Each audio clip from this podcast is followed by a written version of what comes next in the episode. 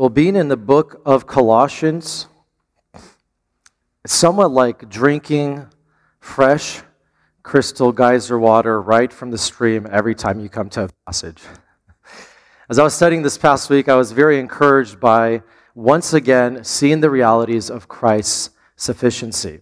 I want to begin with a story of this past year. And this past year has actually been very transformational for my family and I. Not only because we got to meet wonderful people and have a new community here at Gateway Bible Church, but also because we started a health journey that began last year.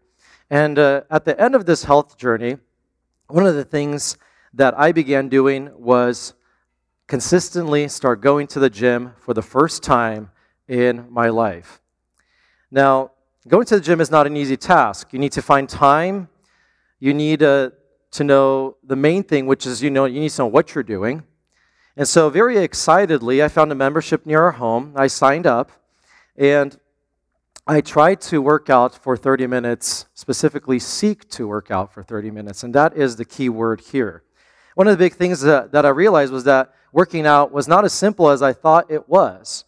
I called one of my friends who did bodybuilding competitions and was been working out for over a decade, and I said, Can you please write me up what it would look like for me to look like Arnold Schwarzenegger?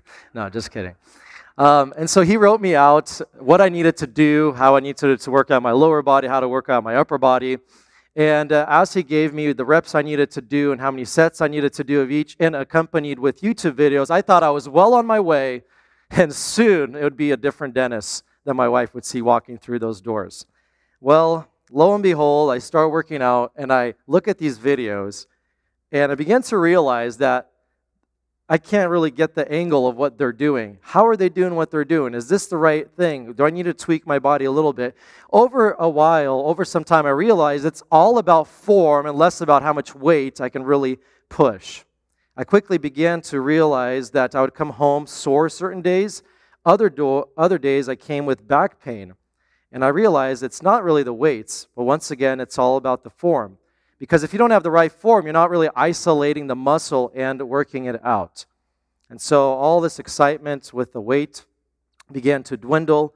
And in the first three months, I stretched out my knee, which stopped me from doing squats. I pulled out something in my back, so it hurt when I was doing bench press. And overall, I was not having great success. And after a couple months in, I took a long break around Christmas time, which was a perfect time to take a break um, and get back to fun habits with family and friends around the dinner table. Now, these huge dreams that I had of working out really dwindled and went out of the picture. Now, this story is an illustration of how sometimes we have a great goal, but we don't always know how to achieve it, or if we use the wrong methods, it actually stunts our growth. There are probably many examples in your own life where you were doing something for a period of your time, only to then realize a few months later or even years later that I was actually doing it the wrong way. Now, this could be related to parenting your first child. This could be related to exercise. This could be related to a diet that you started. This could be related to your new workplace. And not only is growth stunted, but there's also unnecessary pain that goes uh, with it by not using the right methods. And so, as we look at our passage this morning that we just read, the Apostle Paul is seeking to guard us from a wrong way of sanctification. This is exactly what he is doing. He is teaching us to not pursue the wrong way of having spiritual fitness. And this is what we find here in verse 23. He says, There is a way that is not going to achieve Christlikeness and godliness. And in verse 23, at the end of our passage, we read, These have indeed an appearance of wisdom in promoting self made religion and asceticism and severity to the body. But here is the key phrase they are of no value in stopping the indulgence of the flesh. There's a way to do sanctification that seems on the outside that you are maturing and that you are growing, but it actually does nothing for you to grow spiritually. Paul is warning us this morning against any external and physical methods that seem to be spiritual, but in the end are a fraud. We know that in Christ's kingdom, everything works from the inside out. It's not the external that Christ is looking at so much as the internal in the heart is how we are truly transformed. That true religion and true piety comes from our union with Christ, comes from our strength with Christ, that then overflows into our actions. Now, we all know that Jesus met a group of people who were all about the externals. These people were heralding their prayers on the street corners, they're tithing from their mint garden. How many of us do that this morning? They were so pious and so religious, but Jesus said this about them. He said, Woe to you, scribes and Pharisees, hypocrites, for you're like whitewashed tombs, which outwardly appear beautiful, but within are full of dead people's bones and all uncleanliness. Uncleanness. For you clean the outside of the cup and the plate, but inside they are full of greed and self indulgence. Deception in spiritual growth. Thinking that external factors are going to bring you closer to Christ. The Pharisees, their vehicle toward godliness was human tradition. And so Paul is warning the believers at Colossae your spiritual growth is not going to come from you saying no to certain things, which is asceticism, or being religious in front of others but is going to come from your union with Christ. All these things look like they're going to help you grow spiritually, but in reality, as we read in verse 23, they are of no value in stopping the indulgence of the flesh. And this is what Paul's been saying this whole time. And the reason why Paul brings this up is because when we move into chapters 3 and 4, what we will find is Paul giving us application of how to live out our wealth in Christ. He's going to tell us this is how you need to walk and so he's been building this foundation that the way that you need to live your life is in union with Christ. Look at the very first word of our passage in verse 16. The word is therefore. Therefore, let no one pass judgment. Paul's been continuing a thought that he started earlier. The previous therefore that we see is in verse 6. Look with me in verse 6. He says, Therefore, as you have received Jesus the Lord, so walk in him, rooted and grounded. Well, what is the therefore before the therefore of verse 6? If you go to chapter 2, verse 1, Paul begins by saying this For I want you to know how great a struggle I had for you for those at Laodicea, and all for those who have not seen me face to face, that their hearts may be encouraged, being knit together in love, to do what? To reach, what is his ministry? What is he struggling for? To reach all the riches of the full assurance of understanding and the knowledge of God's mystery, which is Christ in verse 3, here it is In whom are hidden all the treasures of wisdom and knowledge. So Paul is saying it's in Christ. It is in Christ so that no one may delude you with plausible arguments. Now, what then is the solution that Paul is going to propose? What is the solution if it is not the flesh? Once again, it is our union with Christ. Look with me in chapter 3, verse 1. Paul says these words if then you have been raised with Christ, seek the things that are, above, where Christ is, seated at the right hand of the Father. Set your minds on things that are above, not on the things that are of that are on earth. The way that we are going to put to death what is earthly in us, verse 5, put to death what is earthly in you, is not by religious practices of do it is not by asceticism or mysticism of getting some kind of higher spiritual power. It is by our union with Christ. And specifically, he says here, the renewing of our mind. Set your minds on things that are above, not on things that are on earth. This is what Paul's been saying all along. You're not lacking anything because you have Christ and you have all that you need. So, looking at the negative side, where Paul has been saying, see to it that no one takes you captive, see that no one may delude you with plausible arguments, Paul, how are we supposed to do that? Again, he begins in chapter 1 in verse 22. He reminds us that Christ has now reconciled in his body of flesh by his death. He has reconciled us to himself. In verse 27, we have the riches of the glory of the mystery, which is Christ in chapter 2, verse 3, Christ, in whom are hidden all the treasures of wisdom. And then in verse 9, we have the central verse of the book of Colossians.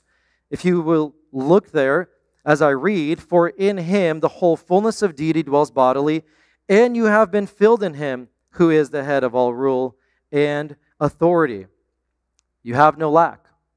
As JD preached a couple Sundays ago, therefore, since you have been circumcised, verse 11, in your heart, buried and raised with Christ, made alive, forgiven, and your debt is canceled, therefore, let no one pass judgment on you. Therefore, walk in your newness of life with Christ. Therefore, walk in your union with Christ.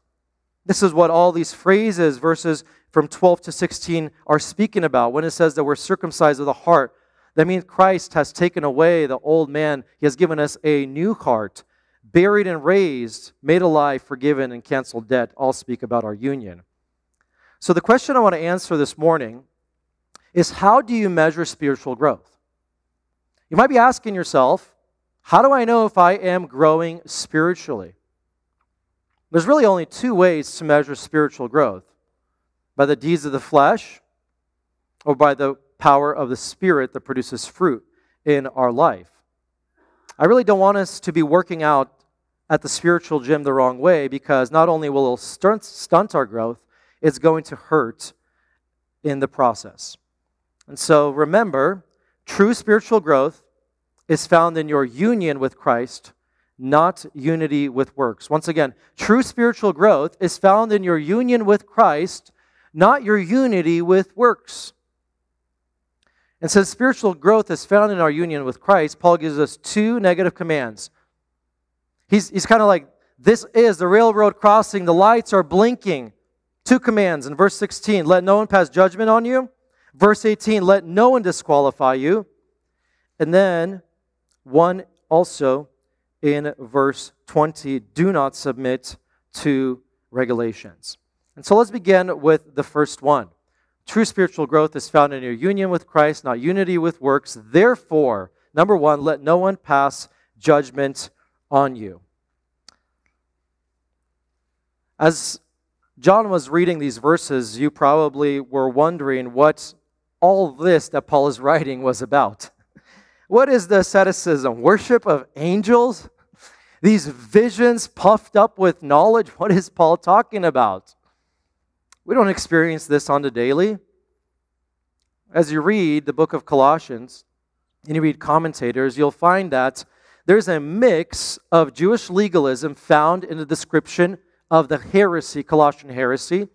There's also mysticism which was Gentile things. There's also philosophy and some Christian teaching. And so, on the practical side, this was a very strange mix. But there's one thing that is true of all of these things that Paul writes. This long list is that they do not work to stop the indulgence of the flesh, they do not work for you to grow spiritually. As always, when we speak about judgment, there's a group of people who clearly see everybody's sin more than their own. Somehow they got the spiritual gift of seeing the needs that other people have more than they see their own, which leads to judgment.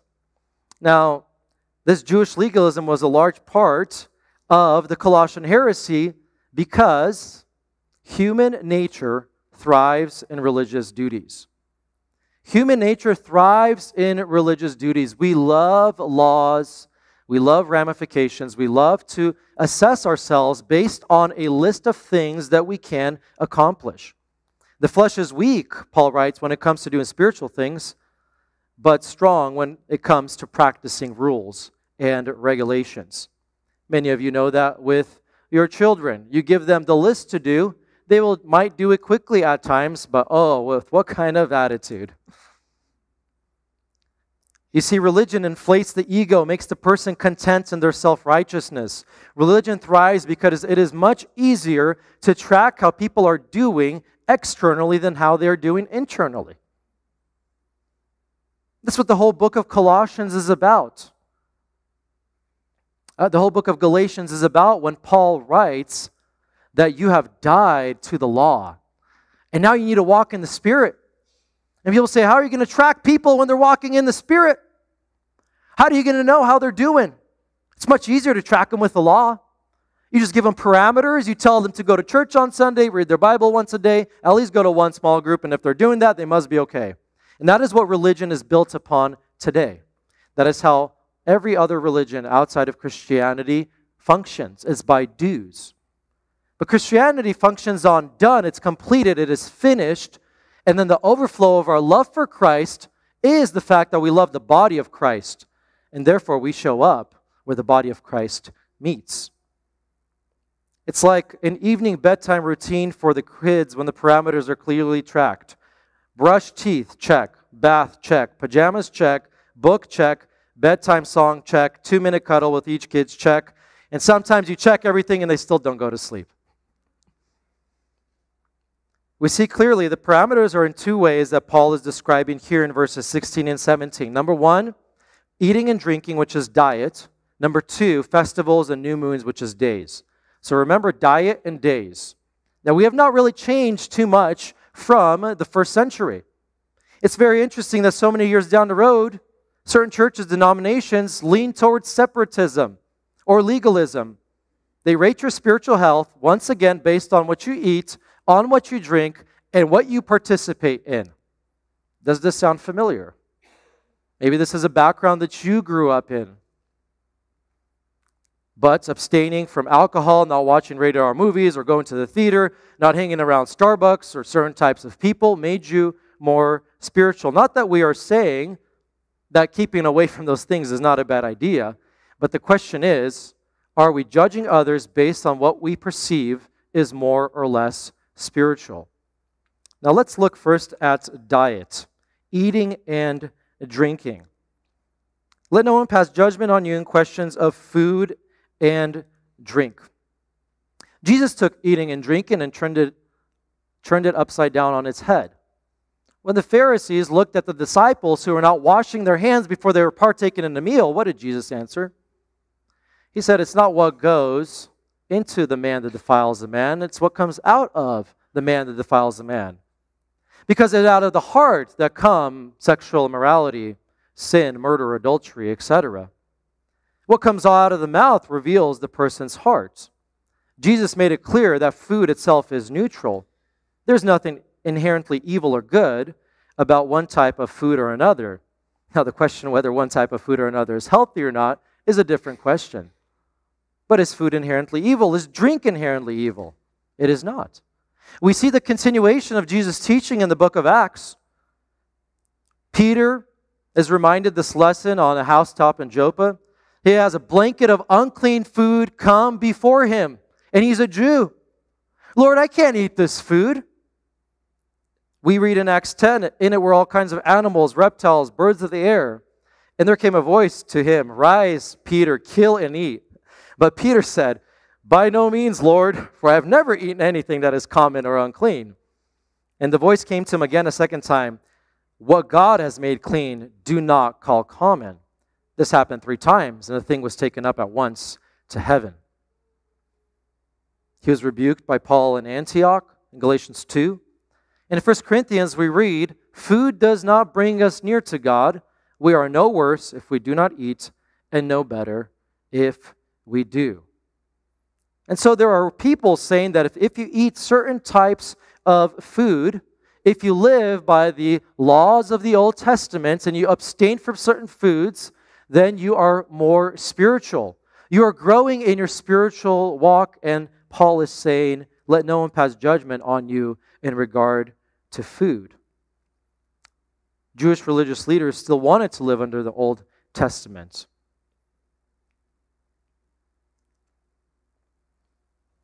You know, it's very interesting that as we look at this, there's one of the big questions that we need to answer is is a question about the conscience. What is permitted or not permitted?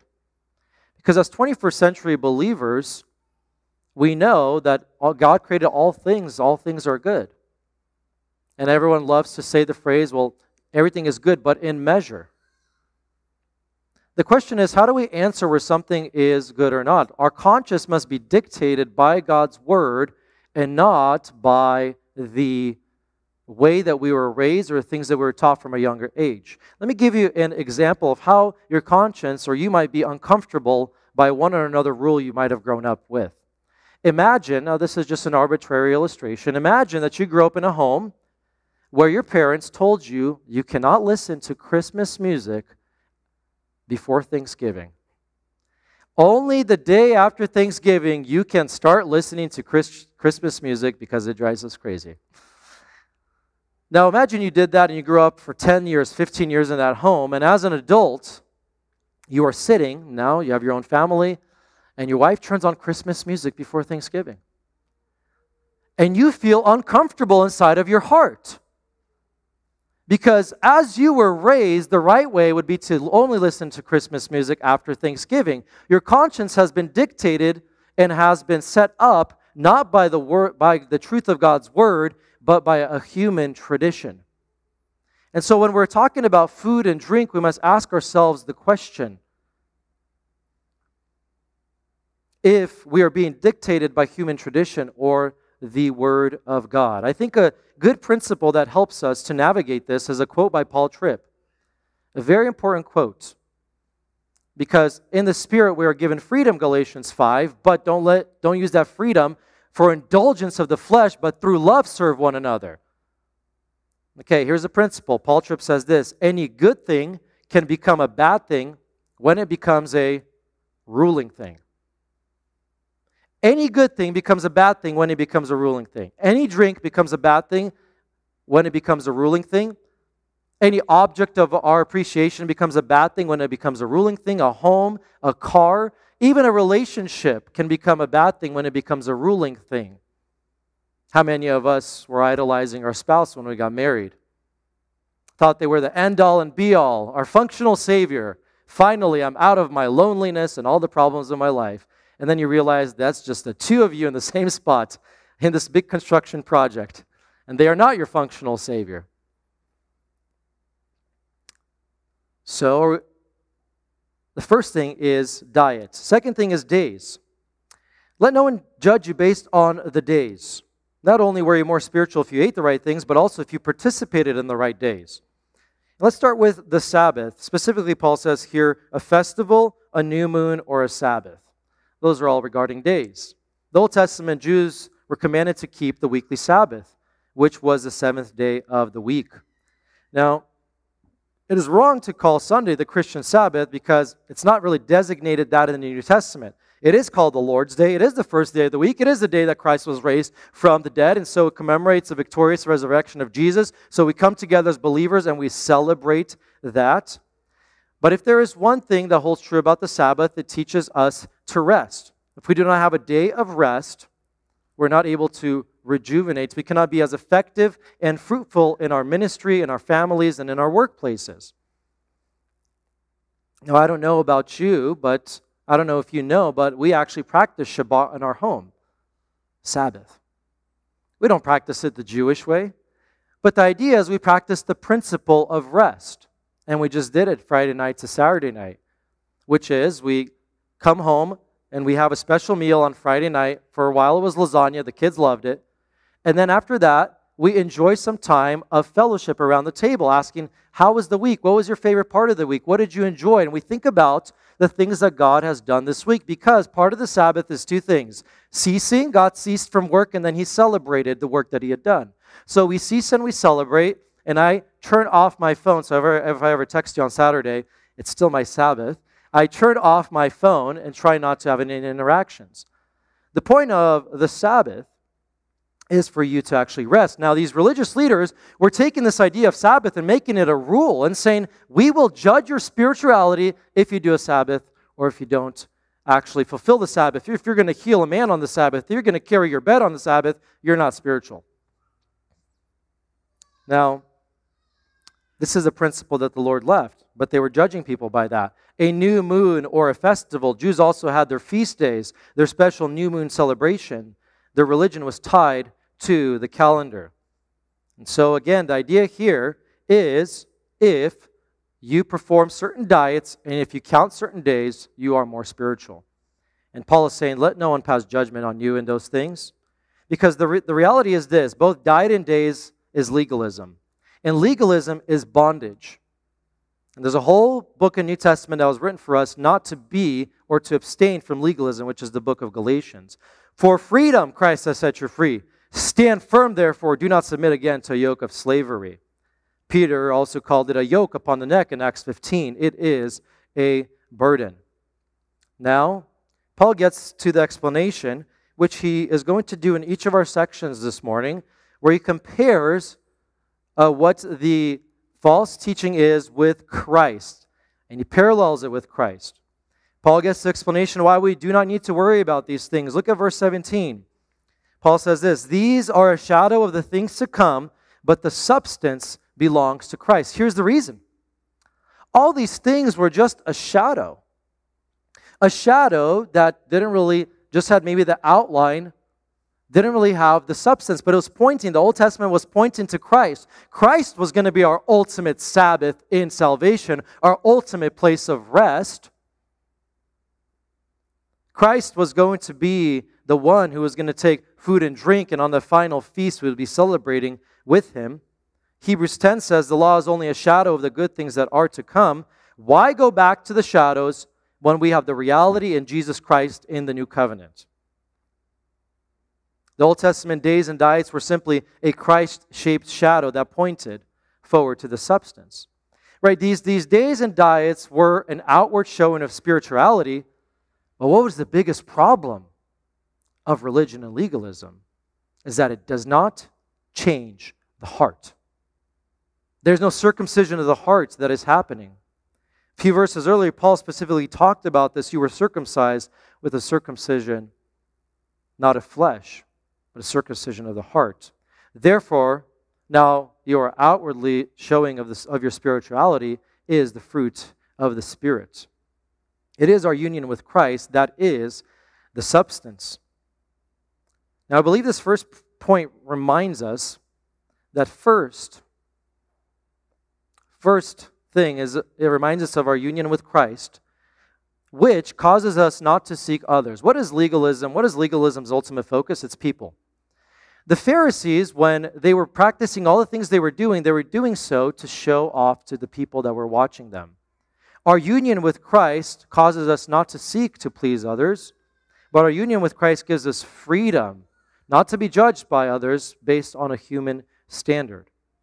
And second, I think an inference from this couple verses is that as we are living our Christian walk, friends, we must not judge others based on the standards of Christianity that we have instituted.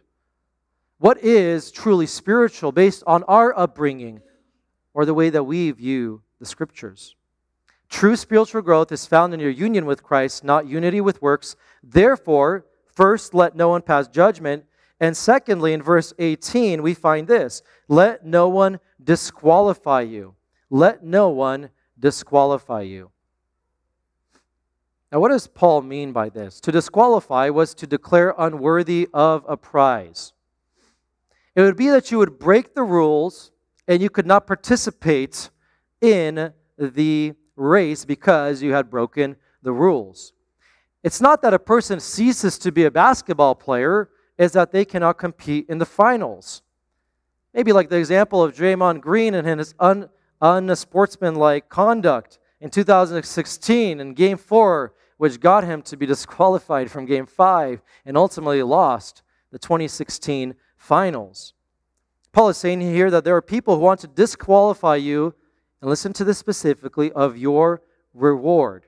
They don't want to disqualify you from your citizenship that is in heaven, but from your reward.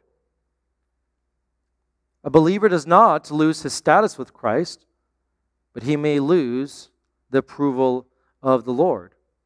There is then the danger that our lives today will rob us of reward and glory tomorrow. There are things that we can do that can hurt us at the spiritual gym. And specifically, how can you be disqualified? Verses 18 to 19 can be summarized in one word and the word is mysticism. Dennis, what is mysticism? I'm glad you asked, as these fans are blowing at least some kind of decent air on you so you do not fall asleep. Mysticism is this the belief that a person can have an immediate experience, experience with the spiritual world completely apart from the Word of God or the Holy Spirit. An experience apart from God's Word and the Holy Spirit. This is why Paul in verse 19 says that these experiences are not holding fast from the head. They're not holding to Christ in verse 19. So they're apart from Christ. He continues, apart from Christ, from whom the whole body, nourishing it together through its joints and ligaments, grows with the growth that is from God. So there are experiences that deceive people that they're growing, but in reality, they're not growing. True growth comes from your union with Christ. That's what Paul is saying. So, what is the experience they wanted to get? Paul describes it in three characteristics. And the first one is this idea of asceticism and the worship of angels. There's people who are insisting, let no one disqualify you. How are they going to disqualify you? Insisting on asceticism and worship of angels. The idea of asceticism is to neglect yourself of certain things in your life. Neglect from your life food, neglect comfort, so that these physical elements do not get in the way of your spiritual connection. Somehow they're going to be that 5G that's interfering. And this is the practice of monks. They would neglect the spiritual material because matter is evil, so that you can access physical material because it is evil, so that you can access the spiritual. That was the first thing. They're going for an experience. I'm going to neglect the body. This is not modern day biblical fasting.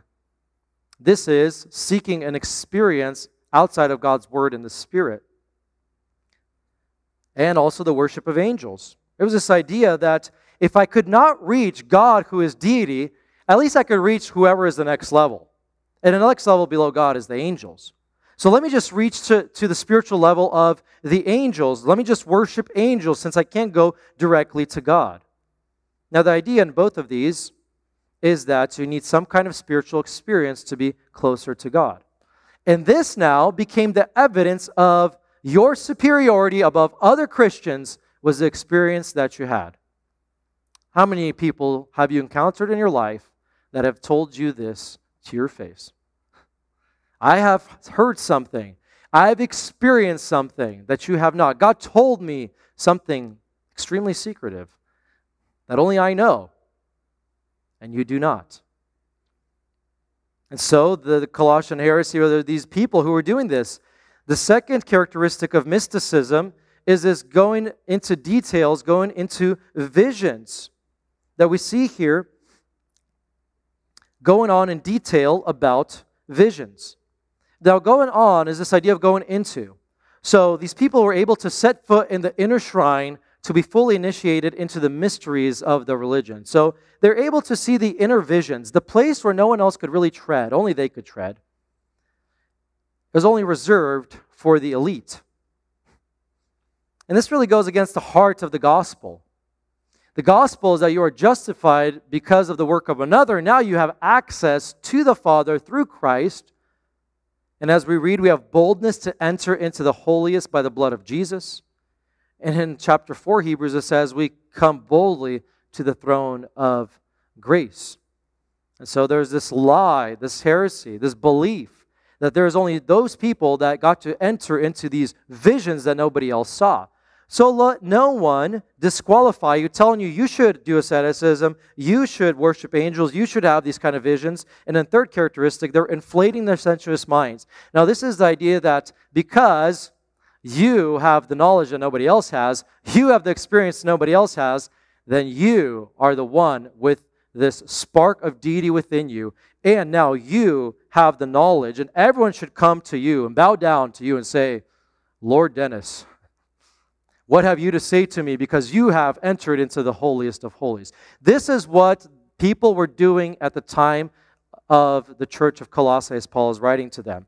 They were the ones who were puffed up without cause. This is what produced the false pride. I am the authority. They would measure everything by their own experiences and then try to teach other people to live by the knowledge only that they had. I have the secret sauce, and everyone must listen to me. So instead of holding on to Christ, they were looking for an experience. We read the book of Colossians, and we're asking ourselves the question God, how is this relevant to us? Do we see how it's relevant to us today? Do you see that there are religions and billions of people who are living this way? That Buddhism teaches this? That certain groups of or veins of Christianity teach this to get higher experiences? That there are religions that teach the second blessing that you experience that you're never going to have to sin any longer? Nothing really has changed in 2,000 years because it is easier to track how you are doing based on religion or based on a certain experience that only you yourself saw. And that's how you know you're truly growing in spiritual. So instead of holding fast to Christ, who gives true spiritual growth, who is the source of all wisdom and knowledge, who in whom we're rooted and built up and established, they go to these empty experiences when they have the substance who is Christ. And this goes to the heart of sufficiency. The question becomes do we fully believe that in Christ we have all the riches of wisdom and knowledge of God for parenting, for relationships, for church? Or do we believe we need an experience or some kind of enlightenment for us to truly grow? Look what Paul is saying here. Paul is saying Christ is the head. They're not holding fast to the head, but you believers, you should hold fast to the head who is Christ. He is the one who holds the whole body together, the body that is nourished and it together and grows. And look at this key word it grows with a growth that comes from God Himself. The growth doesn't come apart from Christ, the one who is before all things, and in Him all things hold together, and He is the head of the body, the church. Christ gives spiritual growth. The false teachers were not holding to the head, and therefore they were spiritually undernourished. And now they were insisting others that they needed to experience likewise. They thought they were spiritual giants, but actually they were much smaller. William Hendriksen, he writes this, and I want to encourage you with this quote. He says, In Christ, you have reached the source which flows the stream of blessing that supplies whatever you need for this life and for the next. I'm going to read it again. In Christ, you have reached the source which flows the stream of blessings that supplies whatever you need for this life and for the next. Abide therefore in him, and you will continue to experience that out of his fullness we all receive grace upon grace. To the very utmost limits of human capacity, the church that remains in vital union with Christ receives love, joy, peace, long suffering, kindness, goodness, faithfulness, meekness, self control Yes, and every Christian grace, Christ is the fountain that never fails. End quote. Friends, this is the one whom we have. This is the one who continually sustains us. Now, the reason why making such an emphasis this morning on your spiritual growth is because our passage, verses 16 to 23, is really the door into the rest of the book of Colossians. Everything else hinges on these verses. We cannot move on into chapter 3, verse 5 of put to death what is earthly in you. We cannot move further on how to overcome the flesh, how to bear with one another and forgive. We cannot move further in wives submitting to husbands, husband loving their wives. We can't move on to working hard and doing everything as to the Lord or walking in wisdom toward outsiders if we do not understand that it is not religion and it is not mysticism that's going to get us there, but it is the sufficiency and the fullness of Christ that we have been filled in Him. And it is power within us. It is a growth that comes from God. So, do we see this warning in these first two sections? In verse 16, the warning is this let no one pass judgment on you. And in verse 18, let no one seek to disqualify you. Really, in short, what Paul is saying is let no one add a burden on you, number one, which is religion, and no, let no one derail you, moving you away from God and His Word to experiences in your life. Because at the end of the day, when we are not filled with the fullness of Christ, there's a tendency for us, if we're doing things in the flesh, which is Galatians 5, is in Galatians 6, Verse 9, do not grow weary in doing good. The question becomes, why do we grow weary in doing good? Why does life become hard? Why does parenting become hard? Why does marriage become hard? Why does evangelism become hard? Why does church growth become hard? It is because we lean too much on religion and the flesh and too little on the power of Christ and His Spirit in our life. And so we throw in the towel of spiritual growth. We don't really ask ourselves why we're spiritually hurting. We're not wondering why we're stuck and not moving forward. We have to heed these warnings.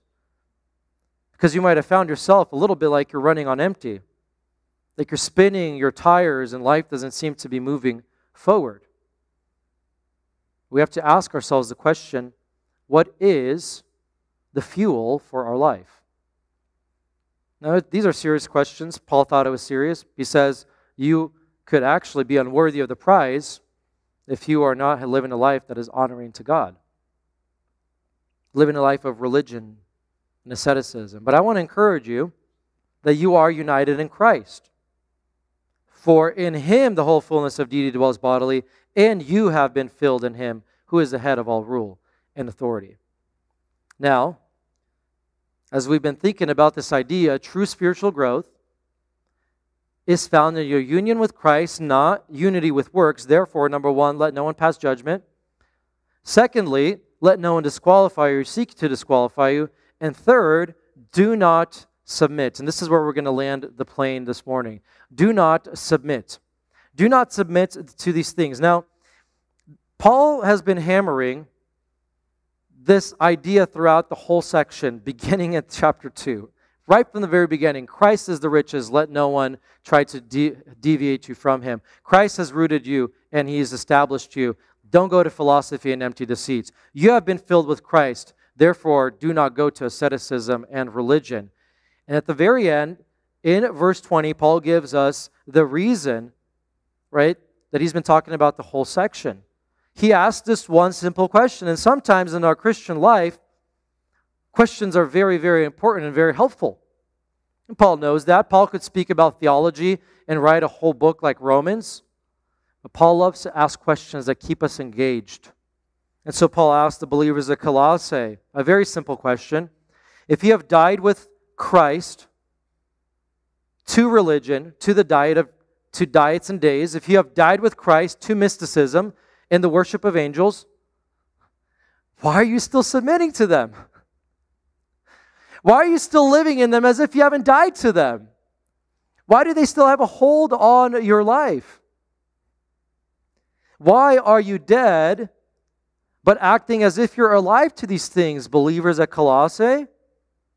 If you have died with Christ to the elemental spirits of the world, why, as if you were still alive in them, in the world, do you submit to these regulations? Do not handle, do not taste, do not touch, right? Those are the, the religious uh, Jewish traditions, according to human precepts and teachings. Paul uses a very strong word, very strong language, the language of death, to remind believers that this is not the way that they ought to live. Death means that no longer do these traditions have a hold on them. Death means that no longer do I live the way that I used to live. No longer do I seek to please God with the works that I do, but I glorify God because of my changed life by the works that I do. Paul uses this language constantly to remind believers that they are also dead to sin. They're dead to religion and mysticism. And so Paul nails, puts the nail in the coffin and uses this terminology of the union with Christ. If with Christ. There it is. He's been saying it all along. If with Christ, it's with Christ, it's with Christ, it's because you're in Christ, for Christ, through Christ. The book of Ephesians, which we're not in, but we're in Colossians, but Ephesians uses the idea of in Christ or with Christ over 150 times. We are just last week studying Ephesians, and Todd Bolton asked the question, as, as uh, also did um, one other preacher. And he said, Do you truly believe that the Father loves you as much as he loves the Son? And everyone in the congregation said, Yes, we believe. And he said, No, you don't. because if you really did believe that the Father loves you as much as, as uh, he loves the Son, your life would be radically changed. Well, another Christian reality or theology that is not often spoken of is our union with Christ. We would all say, Do you believe in your union with Christ that you're united to Him? We all say yes and amen. The question becomes, what does our life look like? Look, union with Christ is the umbrella which undergirds every other theology that we study. It undergirds forgiveness and justification and adoption.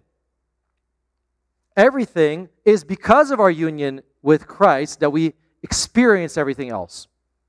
Union is the overarching theology and theme. And Paul is telling the believers Do you really believe you're united to Christ?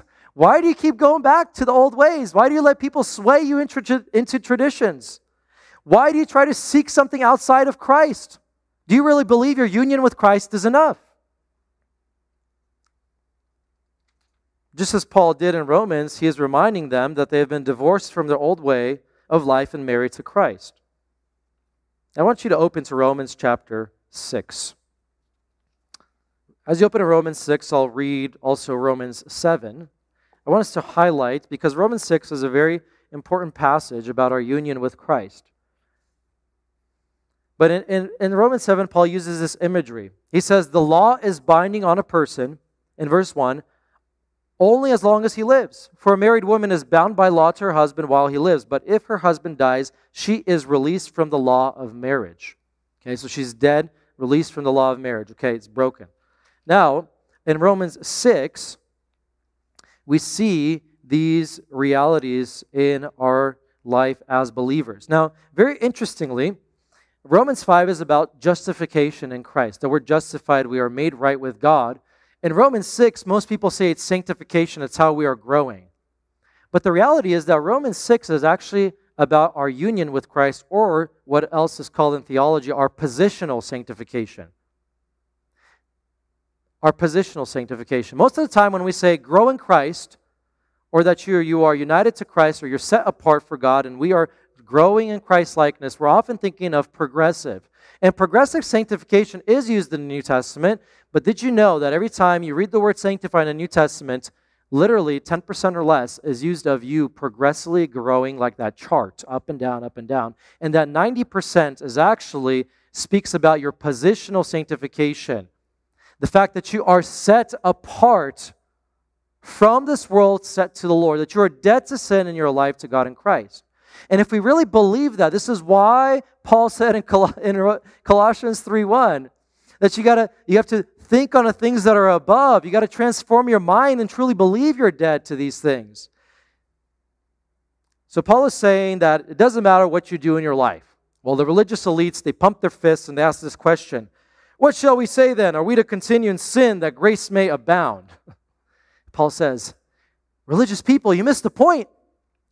You can put up all the fences that you want around people.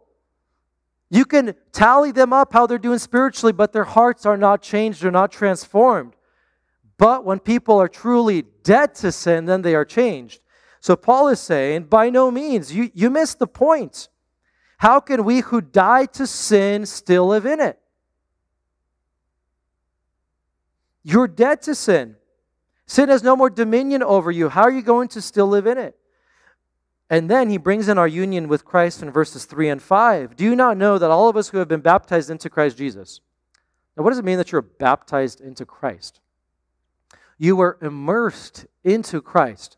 Baptism is the English the word that we get from the Greek word baptizo. It was just a transliteration in the, in the 17th century, early 1600s. Into English, to baptize literally means to immerse. So if you're ever going to look in the first and second centuries at pictures of, bap- of baptisms, there's going to be always a big hole in the ground, and people are going to get dunked into the water because that's what baptism means. You get immersed. And so Paul is saying, if you have been immersed into Christ, if you have become one with Christ, as Christ died, so you have died, and because now you're raised to newness of life, He has been raised, you are raised to newness of life, how in the world are you going to continue to live in sin? How are you going to continue to submit to these regulations? Do not handle, do not taste, do not touch. You are a new creation. You are united to Christ. Sin no longer has power over you. Look at verse 5. For if you've been united with him in a death like his, we shall certainly be united with him in a resurrection. we know that our old self was crucified with him in order that the body of sin might be brought to nothing. This idea of brought to nothing is like the body of sin, our old self, is like a pair of old tennis shoes. They're not good for anything, you just toss them out. And look at verse 11. More than that, we also, re- verse, uh, verse 11, so you also must consider, you reckon, you believe your debt to sin and the life to God in Christ. So this is a, the idea of union. And interestingly, Paul in Colossians chapter 2 begins verses 6 to 15 speaking about our justification. The circumcision of the heart. He then writes about we, we, um, we have uh, been made alive together with him, we've been canceled our debt, and we've been forgiven of our sins. It's justification. Well, guess what? In verse 16 and onward, he says, Now this is now your positional sanctification. You've been set apart because you're in Christ. And because you're in Christ, don't live the old way. I love this one quote that says, You're not the person you used to be, so don't handle life the way that you used to handle it. And is that an amazing reality, friends, of us, of our life? We're not the people we used to be, so we don't need to handle life like we used to handle it. So before Paul is going to move on into teaching us of how to walk in Christ, he reminds us of our wealth in Christ. He reminds us that the way that you are going to put to death what is earthly in you, the way that you're going to stop the indulgence of the flesh, the way that you're going to get over your anger, the way that you're going to get over your short temperedness, the way that you're going to have more patience with the people around you, that you're not going to be so quickly inflamed by relationships that God has put in your life, the, the, the indulgences of the flesh, right? The way that you're going to be able to overcome lust, sexual lust, the way that you're going to be overcome greed, money issues, the love of money, is not because you're just going to say, No, I'm not going to do it. The way that you're going to change is because you're going to remember that you're united to Christ. And that union with Christ and that new life in Christ is going to give you the power and the energy to help you to make the right choices because of His Spirit that works within you. And so, one of the biggest hindrances to spiritual growth is the flesh. And the question is, how are we going to overcome it? Once again, true spiritual growth doesn't come from unity with religion, but union with Christ. It doesn't come from the things that we do or do not do, the days we observe or do not observe, the food we eat or do not eat, that which we drink or do not drink, the experiences we have or we do not have, true spiritual growth comes from union with Christ. And so, my question to you this morning is do you remember that? And are you walking in that reality? And I want to ask you a few questions to see how well you and I are walking in our union with Christ instead of religion. And here's the first one very simple test Do I care more about what people think or what God thinks? Do I care more about coming to church on Sunday or getting in my daily bread? How many of you say, I can't miss a Sunday service, but you'll go on five days not reading the Bible? Do I care more about eagerly going to a conference to have some kind of experience? Or am I excitedly waking up each morning to commune with the Lord of Lords, the King of Kings? Am I fully supplied and have no lack, or do I find myself lacking spiritual nourishment? If you're lacking spiritual nourishment, it's because you need to again be united. Uh, remember your union with Christ and live out of that. There are two things that religion and mysticism to do, and this is what Paul is warning us against. Number one, both religion and mysticism, what they do, they both make you think that you're doing better than you are. Religion is the perfect, the perfect uh, vehicle for this. How many people who do not believe in the justification, the reformation, and just Christ dying on their behalf walk around thinking that they're going to heaven based on the acts that they do. And many of you have come from those kind of backgrounds. From the backgrounds where people believe that they, do, they are doing better than they are because they have set for themselves a way to measure their spiritual growth based on what somebody has told them to do. Mysticism, in the same way, makes you say that you're reaching the new spiritual heights And so you think that you are doing better because you're getting these experiences. So, number one, they both make you think that you're doing better than you are, which is why they are extremely dangerous, which is why one of the most scariest verses in Matthew 7, verse 21 to 23, when Christ tells people who said, Lord, Lord, in your name didn't we cast out demons didn't do these miracles? He says, I never knew you. Depart from me, you workers of lawlessness. Second thing is they both hurt your spiritual walk. Both of these things hurt your spiritual walk. Religion adds a burden. The gospel takes away burdens, religion adds burdens, which leads you to getting hurt in your spiritual walk. And mysticism, it doesn't add, but it actually robs you of true riches in Christ. It makes you anemic. It makes you feel that you are actually somewhere when you're actually not. And only when the storms of life come do you realize that you are malnourished.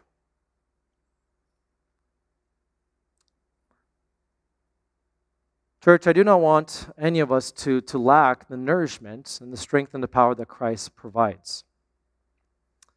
I don't want any of us to ultimately get tired or grow weary or get spiritually hurt because we're doing sanctification the wrong way. And the tone of this sermon obviously is one of more warning because Paul is warning the church. And I want to warn all of you this morning because it was a real check even in my own heart as I was preparing for this message, asking myself the exact same questions Where am I at? Because it is so easy to fall into religion, it is so easy to fall into mysticism, to think that you're doing better than you really are. But I do want to remind you of the key verse of the book of Colossians which is this in verse 9 of chapter 2 In him the whole fullness of deity dwells bodily. All of God, the Godhead, dwells in bodily form in Christ. And here is the most profound thought, probably in the New Testament. And you have been filled in him or with him, who is the head of all rule and authority. You have been united to Christ. And so, walk in this newness of life and live a life where you are focusing more on your union with Christ, not on your unity with works. Father, we thank you for this morning. We thank you for your words of life. And we simply ask, Lord, would you guide us? Guide us and shepherd us in a way where we are at the green pastures and the streams of living waters, where we have enough. And we thank you that you have already done that. But as you're guiding us, Lord, also guard us. Guard us from the ideas of the surrounding world. Guard us from things and realities that are not biblical. Guard us, Lord, so that we would not get hurt in our walks, that we would not grow weary, that we would not run on empty, that we would be strengthened by the strength that you provide. We thank you for these truths. We thank you for this warning. How many warnings do you have for your people in the New Testament? How good it is to be warned, to check our own hearts, to see if we're in the faith, to see how we're walking. We thank you for these words of life. In Jesus' name, amen.